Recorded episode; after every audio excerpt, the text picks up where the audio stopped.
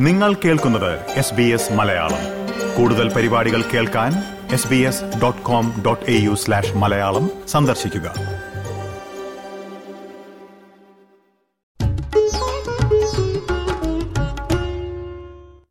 മലയാളത്തിന്റെ ദാർശനിക കവി എന്ന വിശേഷണത്തെ ഒരൊറ്റ അക്ഷരത്തിലേക്ക് ചുരുക്കി എഴുതാം.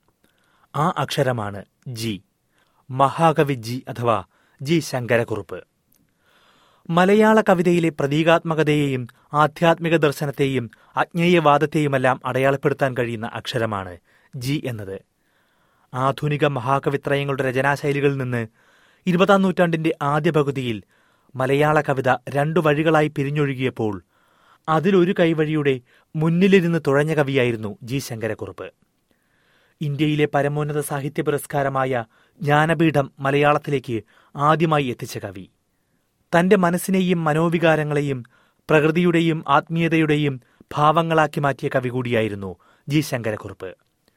നക്ഷത്രഗീതം എന്ന കവിതയിൽ എരിയും സ്നേഹാർദ്രമാമിന്റെ ജീവിതത്തിന്റെ തിരിയിൽ ജ്വലിക്കട്ടെ ദിവ്യമാം ദുഃഖജ്വാല എന്ന വരികളിൽ നക്ഷത്രത്തിന്റെ നിറജ്വാല തന്റെ മനസ്സിന്റെ ദുഃഖജ്വാലയായി കണ്ട കവി അതേ കവിത പൂർത്തിയാക്കുന്നത് ഇങ്ങനെയാണ്.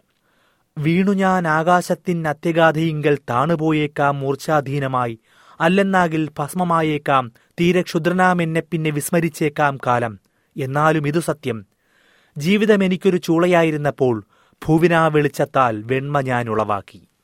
നക്ഷത്രം കത്തിവീണാലും കാലങ്ങൾക്കിപ്പുറം ആ നിറജ്വാല ബാക്കി നിൽക്കുന്നത് പോലെ താൻ കടന്നു പോകുമ്പോഴും കുറിച്ചിട്ട കവിതകൾ ഒരു വെളിച്ചമായി ബാക്കി നിൽക്കുമെന്ന് വിശ്വസിക്ക കൂടി ചെയ്ത കവിയായിരുന്നു അദ്ദേഹം. വിശ്വദർശനം എന്ന കൃതിയുടെ പേര് പോലെ വിശ്വം തന്നെയായിരുന്നു അദ്ദേഹത്തിന്റെ കവിതകളിലെ ദർശനം. എഴുതിവച്ച വാക്കുകൾക്കപ്പുറം കവിതയ്ക്ക് കൂടുതൽ അർത്ഥങ്ങൾ നൽകിയ കവി. വന്ദനം സനാതനാനുക്ഷണ വികസ്വര സുന്ദര പ്രപഞ്ചാതികന്ദമാം പ്രഭാവമേ. നിന്നിൽ നീ കുരുക്കുന്നു നിന്നിൽ നീ വിടരുന്നു.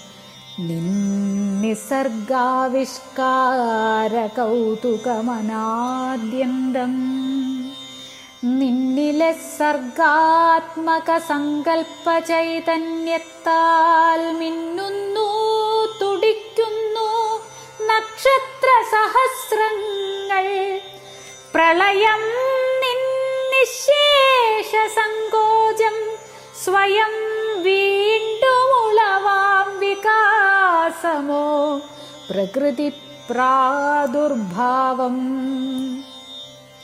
നിൻ വികാസത്തിൻ ആയിരത്തി തൊള്ളായിരത്തി ഒന്ന് ജൂൺ മൂന്നിന് എറണാകുളം ജില്ലയിലെ കാലടിക്കടുത്തുള്ള നായത്തോട് എന്ന സ്ഥലത്താണ് ജി ശങ്കരക്കുറുപ്പ് ജനിച്ചത്.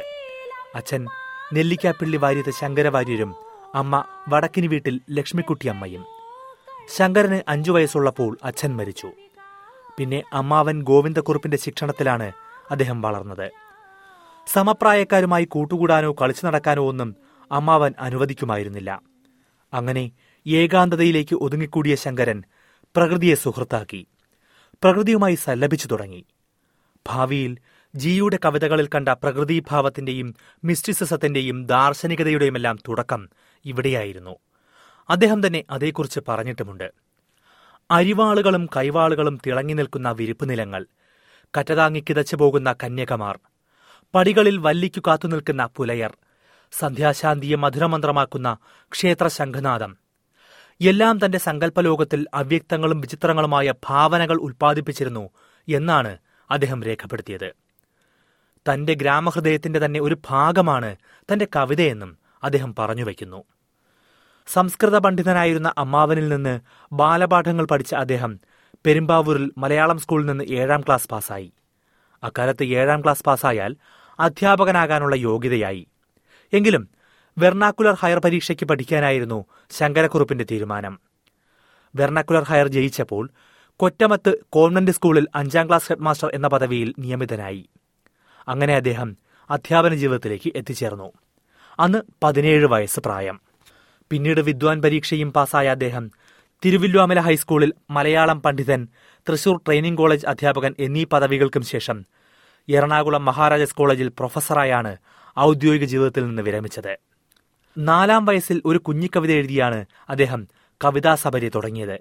സ്കൂളിൽ പഠിക്കുമ്പോൾ തന്നെ തൃപ്പൂണിത്തുറയിൽ നടന്ന സാഹിത്യ സദസ്സിലും കൊച്ചിയിലെ സാഹിത്യ സമാജത്തിലും പങ്കെടുത്തു.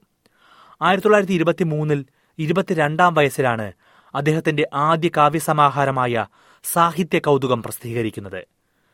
സ്കൂൾ ഹെഡ്മാസ്റ്ററായിരുന്ന കാലത്ത് എഴുതിയ കവിതകളായിരുന്നു ഇതിൽ ഭൂരിഭാഗവും. ആശാനും ഉള്ളൂരിനും വള്ളത്തോളിനും ശേഷം മലയാള കവിതയിൽ പുതിയ ദിശ പറക്കുന്ന കാലമായിരുന്നു അത്. ചങ്ങമ്പുഴ എന്ന ജനകീയ കവിയിലൂടെ കവിതകളുടെ രൂപശില്പം സാഹിത്യപ്രേമികളെ ഭ്രമിപ്പിച്ച കാലമായിരുന്നു. പുഴ പോലെ ഒഴുകുന്ന വരികളും വാക്കുകളുമായി രൂപഭംഗിയിൽ നെയ്തെടുത്ത കവിതകളായിരുന്നു ചങ്ങമ്പുഴയുടേത്. എന്നാൽ രൂപഭംഗിക്കൊപ്പം കവിതയൊരു ആത്മപ്രകാശനമാണ് എന്ന് വിശ്വസിച്ച കവിയായിരുന്നു ജി. ബാഹ്യമായ രൂപശില്പത്തിനപ്പുറം മഹനീയമായ മറ്റൊന്നിൽ ചേരാനുള്ള മാർഗമാണ് കവിത എന്നാണ് അദ്ദേഹം കരുതിയത്. അതുകൊണ്ടാണ് മലയാളത്തിലെ ഏറ്റവും വലിയ മിസ്റ്റിക് കവിയായും സിംബോളിക് കവിയായുമെല്ലാം അദ്ദേഹത്തെ ഇന്നും വിശേഷിപ്പിക്കുന്നത്. സൂര്യകാന്തി എന്ന അതിപ്രശസ്തമായ കവിതയിൽ സൂര്യനെ പ്രണയിക്കുന്ന സൂര്യകാന്തി പൂവിനെക്കുറിച്ചാണ് അദ്ദേഹം പറയുന്നത്. സൂര്യകാന്തി പൂവിന്റെ മുഗ്ധമായ മുഖം പൊക്കി സുന്ദരനായ ദിവാകരൻ ചോദിക്കുന്നു അനുജത്തി നീ ആരാണ്? എന്റെ തേര് പോകുമ്പോൾ എന്തിനാണ് നീ നിർനിമേഷയായി നോക്കി നിൽക്കുന്നത് എന്ന്. എത്ര മനോഹരമായാണ് സൂര്യനെയും സൂര്യകാന്തിയെയും കവി കാണുന്നത് അല്ലേ? താഴും മുഖം പൊക്കി സുന്ദര ദിവാകരൻ ചോദിച്ചു മധുരമാ. നീ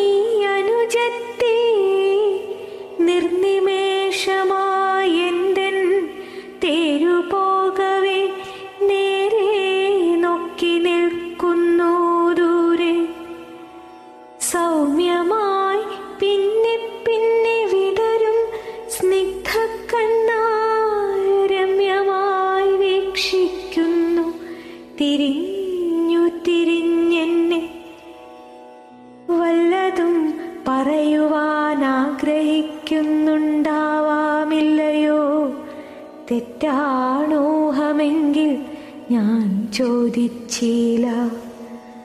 വല്ലതും പറയുവാൻ ആഗ്രഹിക്കുന്നുണ്ടാവാമില്ലയോ ചോദിച്ചില്ല. ഒന്നുമുത്തരം തോന്നിയിലെങ്ങനെ തോന്നും? സർവസന്നുതൻ സവിതാവെങ്ങിങ് നിർഗന്ധം പുഷ്പം. ഇന്ത്യയിലെ ഏറ്റവും വലിയ മിസ്റ്റിക് കവിയായി കണക്കാക്കുന്ന രവീന്ദ്രനാഥ ടാഗോറിന്റെ സ്വാധീനം ഏറ്റവും അധികമുള്ള കവിയായിരുന്നു ജി ശങ്കരക്കുറുപ്പ്. ടാഗോറിന്റെ ഗീതാഞ്ജലി മലയാളത്തിലേക്ക് പരിഭാഷപ്പെടുത്തിയതും അദ്ദേഹമായിരുന്നു. ഒപ്പം ഷെല്ലിയും കീറ്റ്സും ബ്രൗണിങ്ങും ഉൾപ്പെടെയുള്ള ആംഗലേയ കവികളുടെ വഴികളിലൂടെയും അദ്ദേഹം നടന്നു. ഓ ടു ഓട്ടവും ഓ ടു എ നൈറ്റിംഗെയിലും ഓ ടു ദ വെസ്റ്റ് വിൻഡുമൊക്കെ പോലെ നിരവധി ഗീതങ്ങൾ അദ്ദേഹം എഴുതി. മേഘഗീതവും പുഷ്പഗീതവും നക്ഷത്രഗീതവും സാഗരഗീതവുമൊക്കെ അതിൽ ചിലതു മാത്രം. മനോഹരമായ വിശ്വദർശനവും ആത്മദർശനവും എല്ലാമുള്ള കവിതകൾക്കൊപ്പം കൊച്ചുകുട്ടികൾക്കായുള്ള നിരവധി കവിതകളും ലളിതമായ വാക്കുകളിൽ അദ്ദേഹം എഴുതിയിട്ടുണ്ട്. വാർമഴവില്ലേ വന്നാലും വാനിന്മടിയിലിരുന്നാലും കൺകുളിരുന്നു കാണുമ്പോൾ കരൾ നോവുന്നു മായുമ്പോൾ വാർമഴവില്ലേ വന്നാലും വാനിന്മടിയിലിരുന്നാലും കൺകുളിരുന്നു കാണുമ്പോൾ കരൾ നോവുന്നു മായുമ്പോൾ ആരു നിനക്കീ നിറമേകി? ആരു നിനക്കീ നില നൽകി? എന്നെ കൂടി വിളിക്കാമോ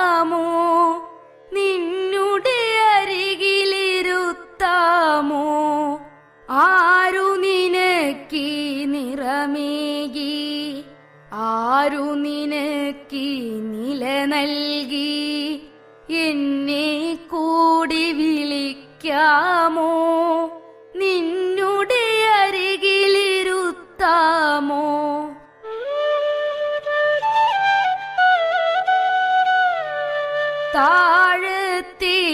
വരുന്നില്ലേ? തന്നെയിരുന്നാൽ മുഷിയില്ലേ? ആരു നിനക്കൊരു കഥ പറയാൻ? ആരുണ്ടവിടെ ഒരുമ്മ തരാൻ? താഴത്തേക്കു വരുന്നില്ലേ?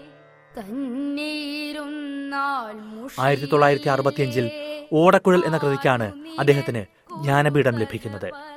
പരമോന്നത സാഹിത്യ പുരസ്കാരം ലഭിച്ച മലയാളത്തിലെ ആദ്യ കൃതി. കേരള സാഹിത്യ അക്കാദമി പുരസ്കാരവും കേന്ദ്ര സാഹിത്യ അക്കാദമി പുരസ്കാരവും അദ്ദേഹത്തിന്റെ വിശ്വദർശനം എന്ന കൃതിക്ക് ലഭിച്ചിട്ടുണ്ട്. പത്മഭൂഷൺ ബഹുമതിയും അദ്ദേഹത്തിന് ലഭിച്ചു. ഒട്ടേറെ കവിതാ സമാഹാരങ്ങൾക്ക് പുറമെ ഗദ്യസമാഹാരങ്ങളും നാടകങ്ങളും ജി ശങ്കരക്കുറുപ്പ് എഴുതിയിട്ടുണ്ട്. ആയിരത്തി തൊള്ളായിരത്തി എഴുപത്തി മൂന്ന് ഫെബ്രുവരി രണ്ടിനാണ് മലയാള സാഹിത്യ രംഗത്തിന് എന്നും അഭിമാനമായി ജി എന്ന ഒറ്റ അക്ഷരം കുത്തിവച്ച എണ്ണമില്ലാത്ത കവിതകൾ ബാക്കിയാക്കി അദ്ദേഹം യാത്രയായത്.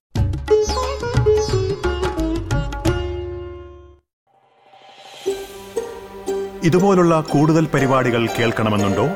ആപ്പിൾ പോഡ്കാസ്റ്റിലും ഗൂഗിൾ പോഡ്കാസ്റ്റിലും സ്പോട്ടിഫൈയിലും കേൾക്കാം. അല്ലെങ്കിൽ നിങ്ങൾ പോഡ്കാസ്റ്റ് കേൾക്കുന്ന മറ്റെവിടെയും.